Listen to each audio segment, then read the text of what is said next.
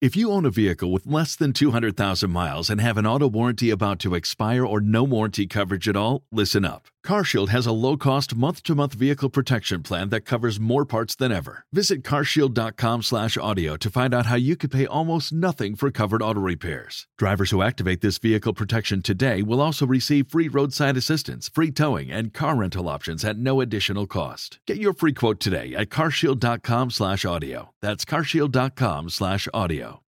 The Partially Examined Life depends on your support. To find out how to do that in ways that are cheap or even free, go to partiallyexaminedlife.com slash support.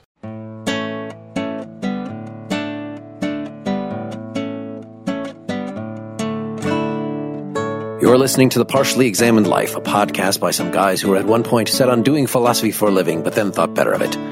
Our question for episode 181 is something like, how much can people be blamed for their actions when the whole system they're a part of is corrupt? And we read Eichmann in Jerusalem, a report on the banality of evil by Hannah Arendt from 1963. For more information and a link to the text, please check out partiallyexaminedlife.com. This is Mark Linsenmayer, vitamin P deficient in Madison, Wisconsin. This is Seth Paskin, frog throated in Los Angeles. This is Wes Alwan in Cambridge, Massachusetts. This is Dylan Casey in Middleton, Wisconsin. Do you remember what vitamin P is from the text? No. I was just reminded of it just because it's on page one. It is what the Israelis call protection in government circles and the bureaucracy. I also got, there was a good phrase somewhere in here, a bicycle rider. Do you remember what that means as a slur? You're such a bicycle rider. I do remember the saying. I don't recall the meaning. It means you uh, kowtow to your superiors and kick your subordinates. Ah, that's right. Yes. Really? It feels a little lost in translation there. it does seem to uh, not uh, reflect well on bicycle riders. I, I, don't know if I'd want that association. Can we say, make it like Segway riders or something like that? Something that will impugn a group that we have less sympathy to than the, the mm. healthy, environmentally conscious bicycle riders. So, why did we read this? Wes, you suggested it at the time that we did. Tell us what immediately uh, prompted that. Well, what immediately prompted it was that there was an article in the New York Times about a neo-Nazi, I guess is the right way to put it. It was a profile of a neo-Nazi as sort of an ordinary guy, you know, going with him on a trip to the grocery store and documenting his family life and things like that. And it produced a lot of outrage along uh, the sort of lines that we're very used to seeing these days. So there's talk of normalizing being a Nazi and humanizing Nazis and how there's something wrong with that. And then I noticed that if you got on Twitter or you, you looked around for any conversations about this, people were sort of preemptively arguing against the whole banality of evil angle, you know. So if the author of the article had said, look, I'm just illustrating the dangers of this sort of thing. It's actually your next door neighbor, no matter how, how normal and how nice they might seem, might have these sorts of opinions. And it's worth knowing that. You know, I saw comments to the effect that, well, yes, we all know about the banality of evil and we don't need to be reminded of that. I don't think many people talked in detail about Arendt and the banality of evil, but I know I had seen articles to the effect that it wasn't really properly understood. And I know we wanted to do some more Arendt. So I really wanted to get into the details of just what she meant by that and whether our popular conception of that is a misunderstanding. Well, Seth, you said you'd read this a couple times before. Do you want to give us some background or your experience with the book? Okay. Well, I read it of my own volition, I want to say when I was still in college. And then I read it again when I was in graduate school. And then I read it once more, maybe about a decade ago. Part of it was out of my own curiosity, being Jewish, and sort of part of my own intellectual engagement with my quote unquote tradition or my history. But the other part is that I seem to recall that during the 1980s, when what constituted a classical education or the classical canon came up, so Bloom, right, when Bloom wrote The Closing of the American Mind, this book was part of the conversation. And it was part of the conversation because it was written by a woman who was also a philosopher. It was part of the conversation because it was controversial in its time, because it, the theses challenged kind of our standard understanding of what constituted normal. It was also part of a curriculum that I followed for a couple of years around Holocaust studies. And so it has a tremendous amount of interest. And as we saw from our previous Hannah Arendt readings, she's also a tremendous writer, a very sharp thinker and social critic. And so I wanted to engage with the book, I guess, for my own edification. It's also one of those things where, at least in my circles, the title itself, Eichmann in Jerusalem, right? What is it? A study of the banality of evil. That phrase is a cultural touchstone for us. It's a meme in our culture and I wanted to understand what that meant. I liked it as much this time as I have every other time I've read it. And am I right that when this came out, it was very controversial and condemned by some Jewish groups that it wasn't taking the Israeli line. It's a report on the trial of Eichmann that took place in Israel. This is after Nuremberg. He couldn't be found for Nuremberg. He was hiding out in Argentina, but when the state of Israel was very firmly established, he was found in Argentina and they kidnapped him and brought him to trial. And this is Arendt's commentary, originally written for the New Yorker, but then expanded a little to make the book on how the trial went. But it doesn't really go into detail. You know, we don't hear the statements of a lot of the witnesses or anything. And it's fairly critical of the way, in particular, the prosecutor as representing Ben Gurion, the prime minister of Israel at the time, his reasons for having the trial, it certainly she characterized it as having aspects of a show trial. Not that it was a, a sham, that the verdict was already determined beforehand and, you know, that it was just purely like she really was complimentary of the judges really trying to restrict themselves to administering justice to this individual. But certainly the amount of evidence that was admitted, there was a lot of purposes ulterior to simply finding the guilt of this one person. It was meant to be presented to the world that Israel can do this thing, has the jurisdiction, has the independence. Finally, the Jews can have a nation to prosecute based on their interests. And then also to remind young Jews and everybody else of, of exactly how horrible the Holocaust was. It was pro-Zionist that Jews need to be militant in resisting this kind of thing in the future. And that in fact, the Zionists who had been taking this harder line earlier on. So it was, it was kind of critical. And then some of what we read was in fact mischaracterizing Arendt's positions regarding some aspects of Jewish resistance or Jewish collaboration with the Nazis, etc.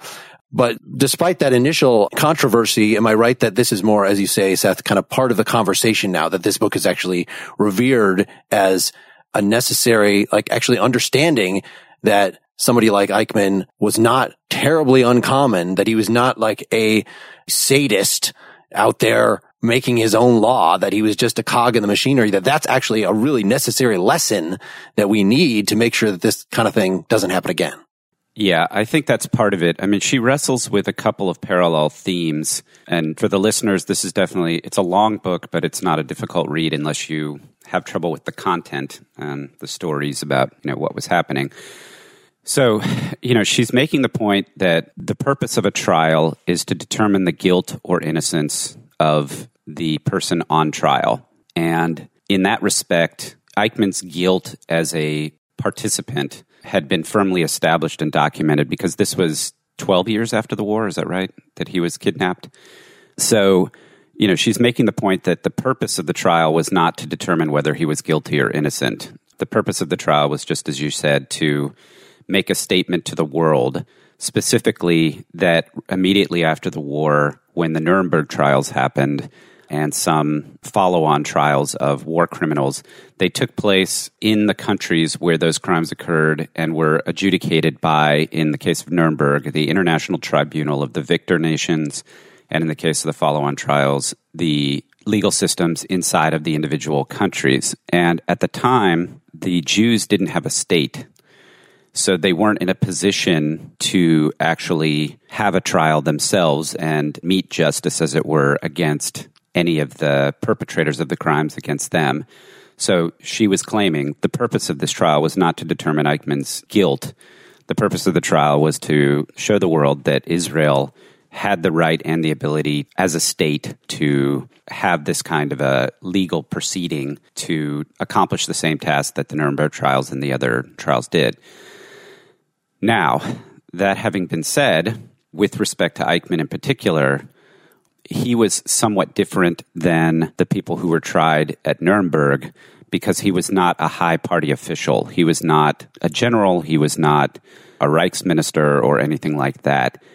But the perception was that he was the mastermind behind the final solution.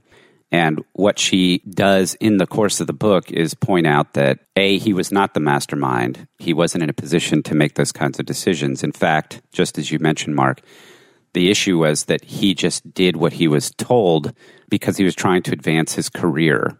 And it was this sense in which he divorced his moral faculty or his conscience from what was actually occurring. The, the two issues are one, that individuals can do this, but more importantly, that an entire civilization, namely Western civilization, did this very thing. So the collapse was not, he was only indicative of the collapse of the entire moral order, first in Germany and then of the entirety of Western Europe. Eastern and Western Europe, the Eastern states, once they started collaborating with and then ultimately were annexed by Germany, they more than enthusiastically participated in sending their Jews off to the gas chambers as well. And the Western countries that knew that this was happening didn't take actions to stop it immediately. And so her question in this book is how do we understand the complete collapse of 2,000 years of development of culture and morality as personified by this one person? and identify that the collapse itself is due just to the fact that people refuse to think or are unable to think. Yeah, there's a defect in Eichmann's thinking in particular, specifically his, what she calls his inability to think from the standpoint of someone else, which we should get into later. I wanted to back up to her problems, which is the bulk of chapter one, House of Justice. So her problem with the very idea of a show trial and the very idea of raising these larger questions, even though she addresses them in the book, is contrary to procedural justice in the strict sense. So she says, so I'm quoting from the chapter one now. Justice demands that the accused be prosecuted, defended, and judged, and that all the other questions of seemingly greater import of how could it happen and why did it happen, of why the Jews and why the Germans of what was the role of other nations and so on be left in abeyance. So moving down a little bit on trial are his deeds, not the sufferings of the Jews, not the German people or mankind, not even anti-Semitism and racism.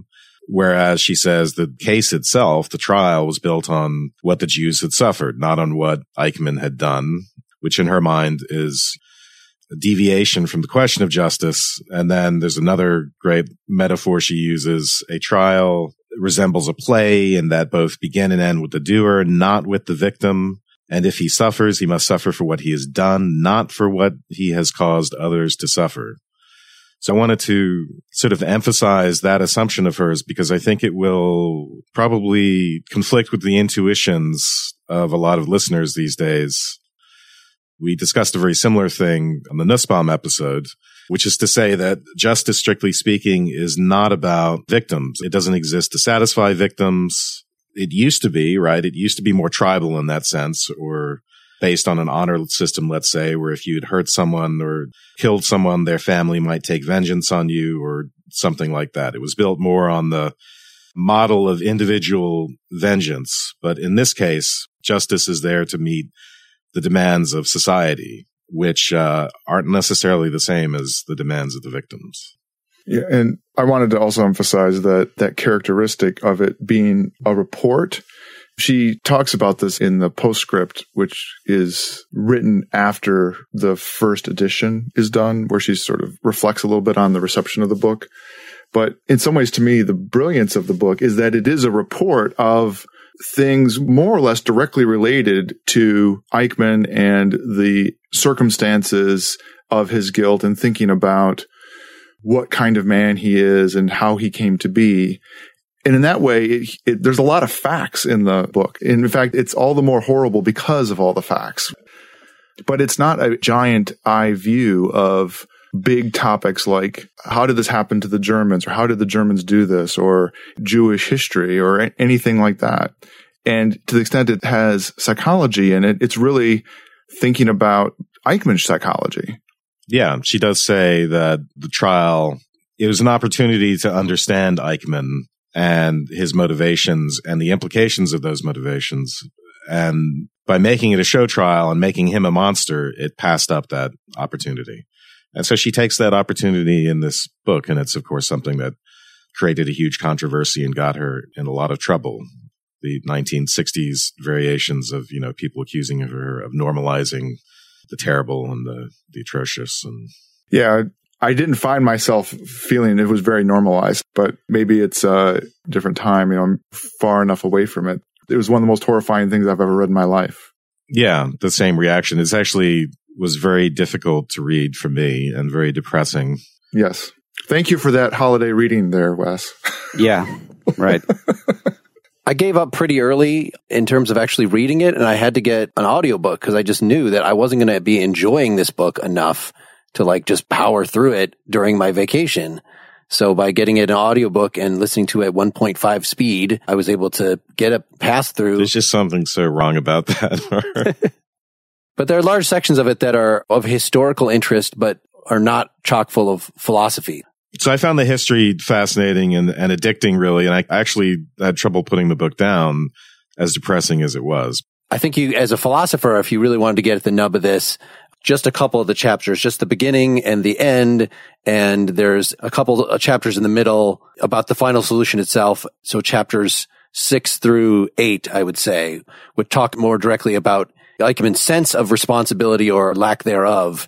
So chapter eight is called duties of a law abiding citizen, where he even name drops Kant and the, the fact that he was consistently doing his duty and even is able to give to the judge. The judge kind of follows up on this some version that sounds accurate of the first formulation of the categorical imperative, right? That he was not undermining the society in which he was a part. He was not like a thief who, if everybody stole, then property wouldn't be possible. No, he was within his environment. He claimed that he was doing his duty the best that he could. And in fact, they point out that he was not just following orders. This is, you know, what was uh, claimed by a lot of the Nuremberg defendants. And, you know, there's some of that in here, but a key point in the plot. So there's a lot of discussion of the logistics, the structure of, of, the German government at the time and how the expulsion of the Jews worked differently in different countries. Like a lot of that, as far as the philosophical content, you could skip, but getting at this particular incident where Himmler, his immediate, uh, well, two levels superior to him had, as it was becoming clear that Germany was going to lose, ordered the, that the final solution stop. And at this point, Eichmann went against the explicit orders, sort of on the grounds of what would the Fuhrer actually want? What was his true duty? Yes, what was his true duty? So he was like, you know, being super zealous in following his duty by going ahead with some additional deportation. You know, even though the trains were all broken down, he ordered some marshes of, you know, so this is like the thing that he was kind of most directly responsible for in terms of his own initiative. He wasn't just following orders and wasn't claiming that. I should say, I think that chapters two through seven are also just, they're focused, you know, principally on Eichmann and Eichmann's motivations.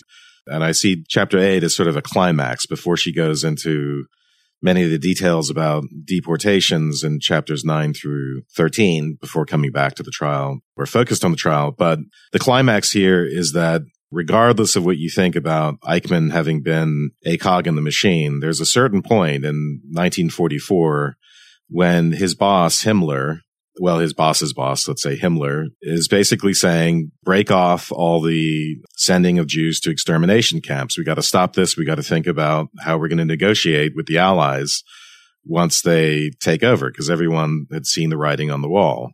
And I think the way it's characterized in this chapter is not that Eichmann was going above and beyond what Hitler wanted. He was going above and beyond what Himmler wanted because he he was reading what the Fuhrer wanted. And so there wasn't a lot of paper trail. There wasn't a lot of evidence of Hitler explicitly putting it down as a law that you shall deport Jews to the extermination camps.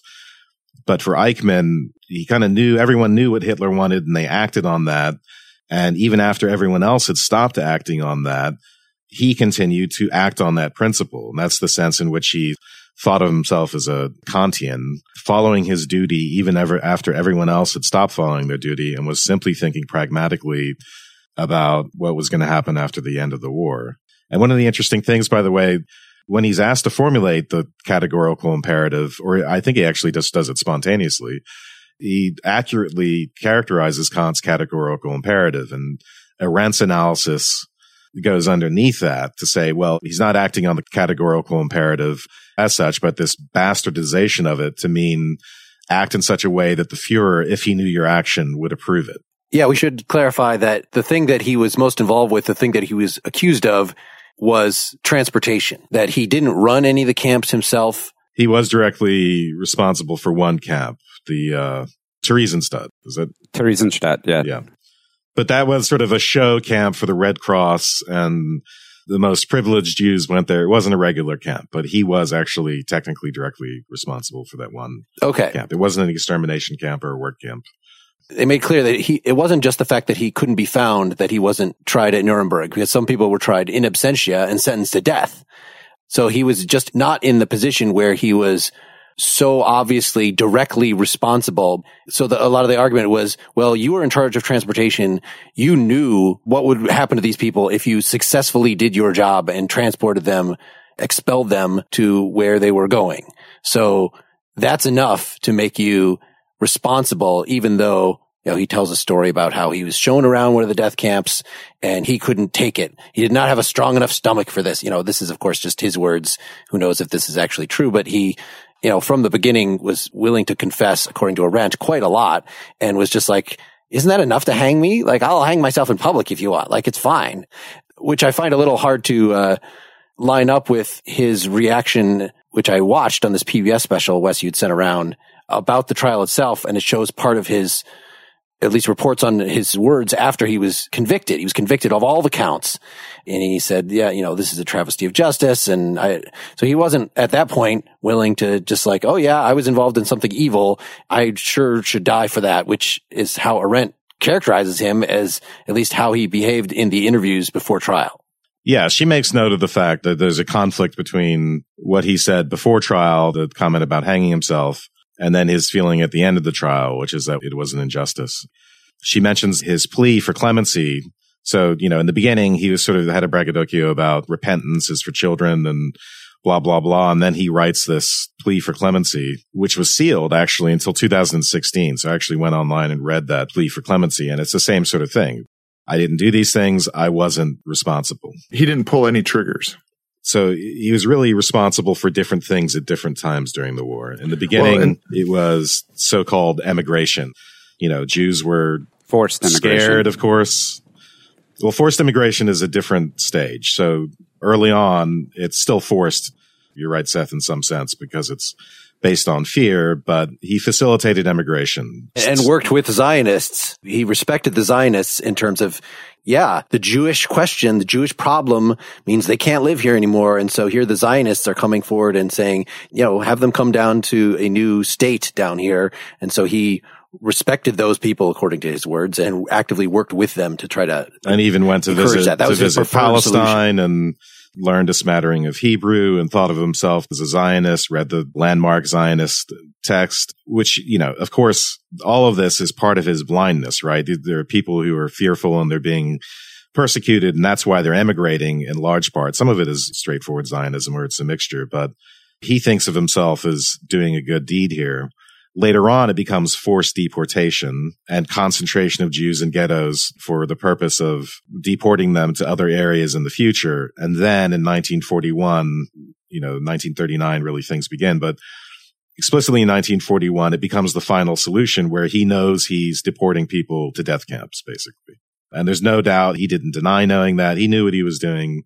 When he put people on trains, he was sending people to their deaths. So that's the sense in which he was implicated and involved. So when he, in the beginning of the trial, his plea is not guilty in the sense of the indictment. And Arendt reflects a little bit about what that means. And for his defense lawyer, Servatius, it means Servatius wants to make this argument that in a way, these are acts of state. They weren't illegal under Hitler's regime. And so he can't be, Eichmann can't be prosecuted for something that wasn't essentially illegal. For Eichmann, it just means that it was aided and abetted murder, that he wasn't the actual murderer. And that was a very important distinction to Eichmann. And that was the, the sort of thing that had him feeling like this was all in great injustice. He never actually went up to someone and shot them or pulled a lever to release gas or something like that. I guess another one of the things that Arendt was criticized for was essentially spreading the guilt around that it wasn't just the German soldiers and German citizens, and she considers could he have made a defense that if he hadn't gone along with this, his life would have been in imminent danger and concludes that that's not the case, that there are actually plenty of officers that it would have been a matter of switching to a, a different high paying job. It was just a matter that success was defined in that structure as doing what Eichmann was trying to do. This is one of the most interesting parts of her discussion and his psychology, making the point that, you know, that defense that within the Nazi regime, it was so brutal that anybody who participated in it, if they deviated, they would be considered traitors and strung up or, or killed. Or essentially, they were pulling a trigger because they had a gun to their heads. And she makes the point that, as Mark just said, that is simply not true, that you could just refuse to participate you could get a transfer. You could say, well, I don't like this kind of work. And there's this kind of deeply horrifying aspect of it just being a corporation. And if you didn't like doing some of the work, if you didn't like working downstairs, you could just transfer somewhere else. And in Eichmann's case is that he had a sense not just of duty, but of bureaucratic achievement. And he wanted to excel and, and get the accolades of excelling as a bureaucrat. That's why he didn't want to leave. He wanted to do a good job and get promoted and make a little bit more money and was irritated about not getting promoted and would essentially stand around the water cooler and talk to people about how he deserved to get another promotion. Yeah, his the words he uses are at that idea that he quit his job basically and take another job, which would ultimately mean a demotion. But as Arendt mentions, there's no evidence that anyone was ever imprisoned or executed for saying, I don't want to be part of an execution squad or I don't want to be part of the bureaucratic mechanisms that are getting millions of people killed. There's no evidence that anyone was ever punished. But anyway, he thinks of it as quote unquote inadmissible and nobody acted that way, says Eichmann. And it would be unthinkable to quit his job. What's really interesting about all that is Arendt makes a lot of the fact that look, Eichmann was this lower middle class guy. He had been basically a traveling salesman and he got that job because of, the connections of Jewish members of his family. And even that wasn't going well. And sort of being a Nazi was sort of the first, other than being a Freemason, which didn't work out. It really allowed him to start over and, and start a successful career. And for him, just a taste of that, pursuing that successful career was everything. And that motivation was exacerbated by class differences and the, the sense that in many ways he was the social inferior of a lot of people around him. And he wanted to live up to whatever the prevailing values and sense of what was respectable in that society. Because of his situation, he was a extraordinary conformist. And if the entire world, you know, in his world, in Germany, and the Third Reich, if the whole project was to exterminate Jews, his conscience wasn't going to reject that because his conscience was entirely tied up in approval from superiors and respectability and all that stuff. His whole devotion to Hitler, by the way, was made worse by the fact that Hitler was also a bumpkin, essentially, who became powerful, and Eichmann identified with him. He loved it. He was the lance corporal who became the Fuhrer. Yeah, exactly.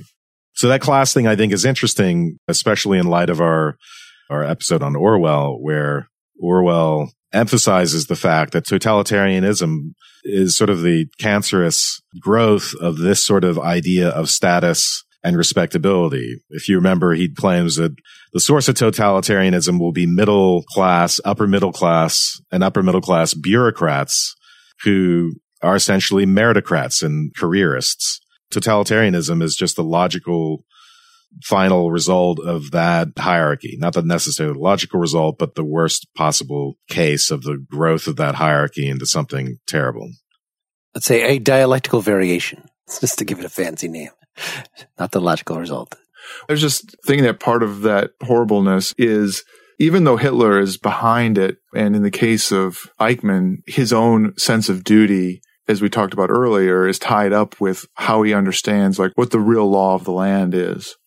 It's also the case that there is this bureaucratic mechanism is a kind of faceless state of an entity of nobody. And Arendt gestures to this at the end of the book and I wanted to hear her talk more about it, but that part of what's going on and, and what the discussion that would be profitable off of her book would be the dangers of that government of nobody in a bureaucracy in which someone like Eichmann basically says he isn't responsible because in some sense, nobody's responsible because there isn't anybody who is identified as running something. There's an aspect of it that there is a machine that's just moving along and people are doing what the activities of just making the machine run. Yeah. Right.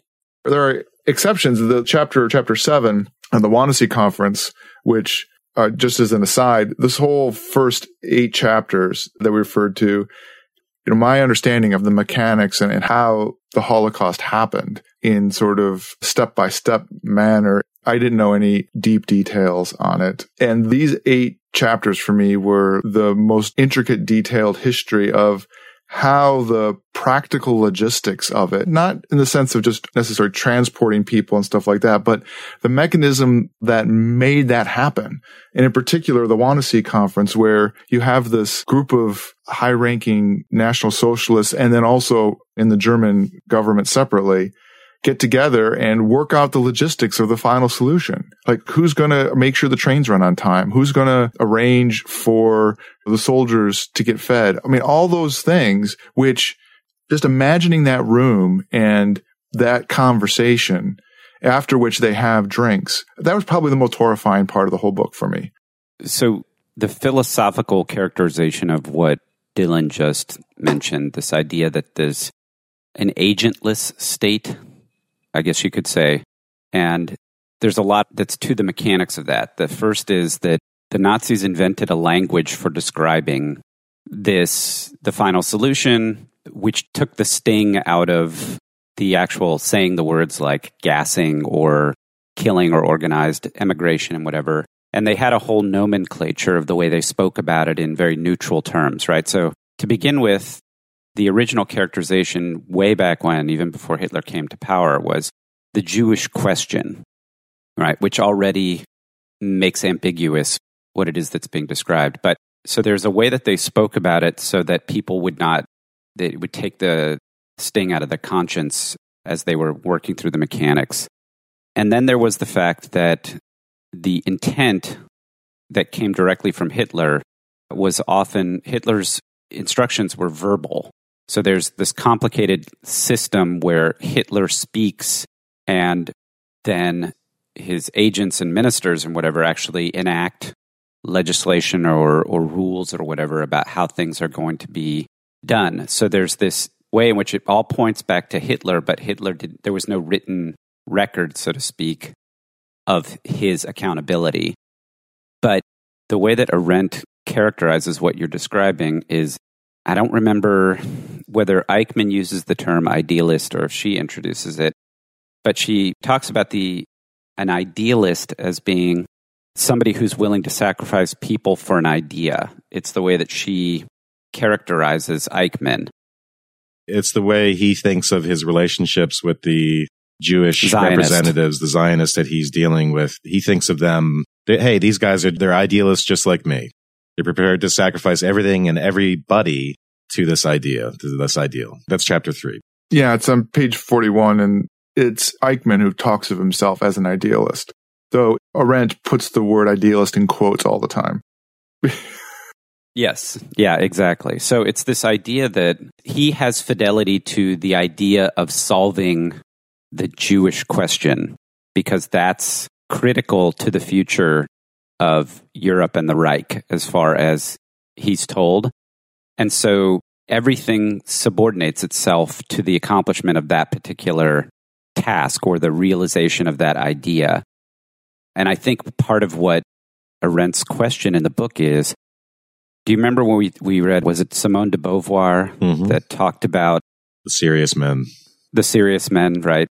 The question, I think, in some sense, can be formulated as Arendt saying, how is it possible? We think of people who are willing to sacrifice, you know, you think of Hitler as being the one who could sacrifice others for an idea. But how is it that millions and millions of people were persuaded to that way of thinking and started essentially through ignorance, and I don't mean ignorance like through avoidance, became complicit in sacrificing people to an idea instead of just being able to weigh on the other side the actual grounded reality of the human beings that they knew.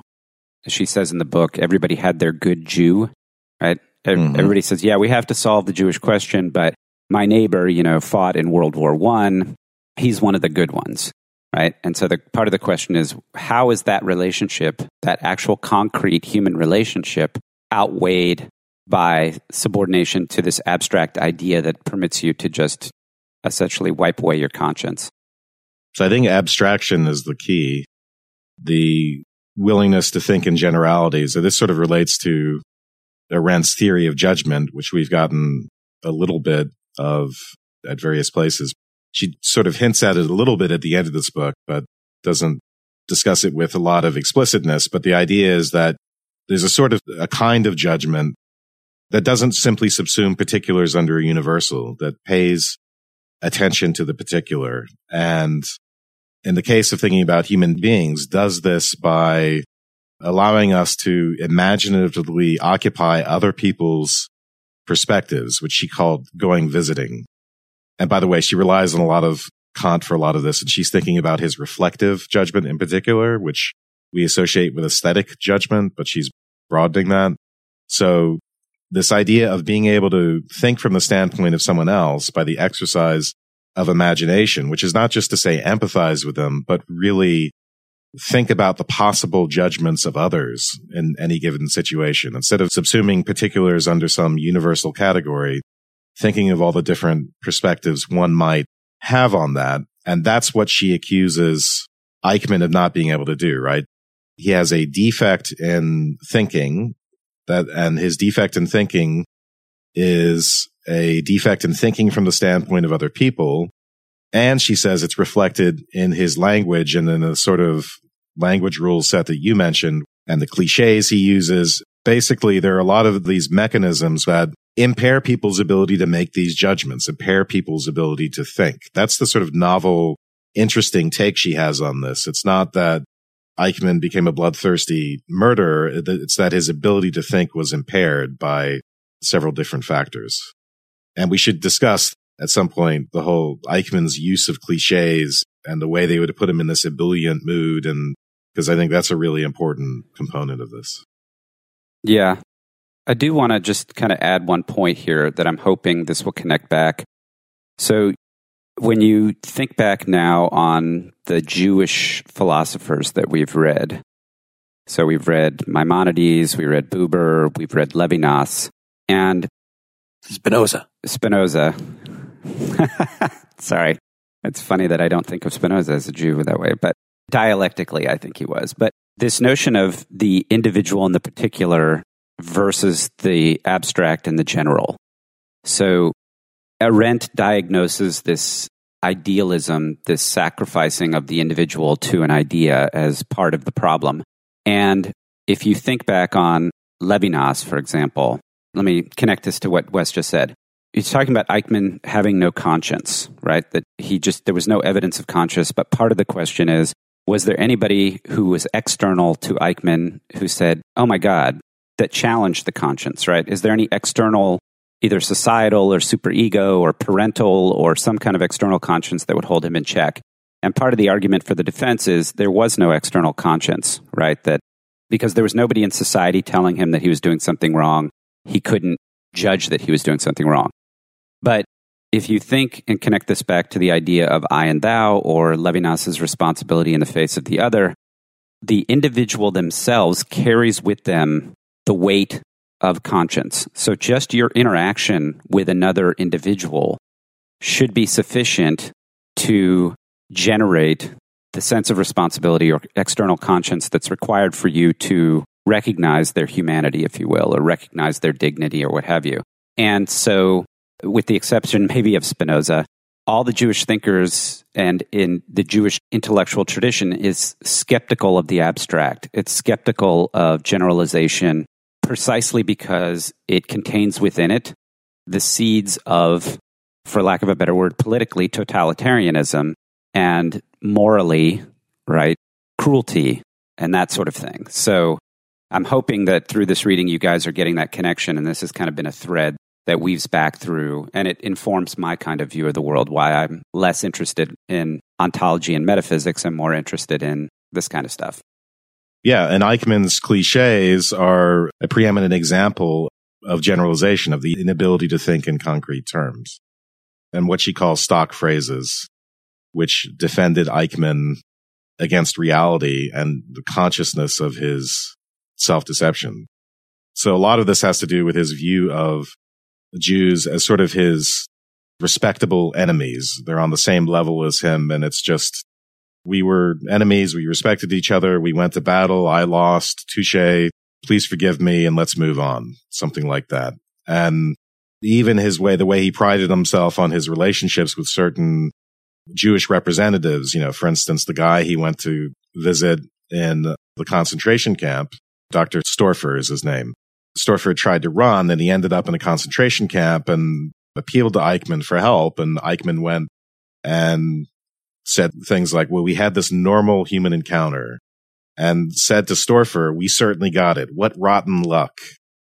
And then he said, it was a great inner joy to me that I could at least see the man with whom I had worked for so many long years and that we could speak to each other. These are the sort of stock phrases that Eichmann is prone to, including the story that he is sort of this unfortunate guy and that if, he just unloads this tale of misfortune to his Israeli captors, they're actually going to sympathize with him.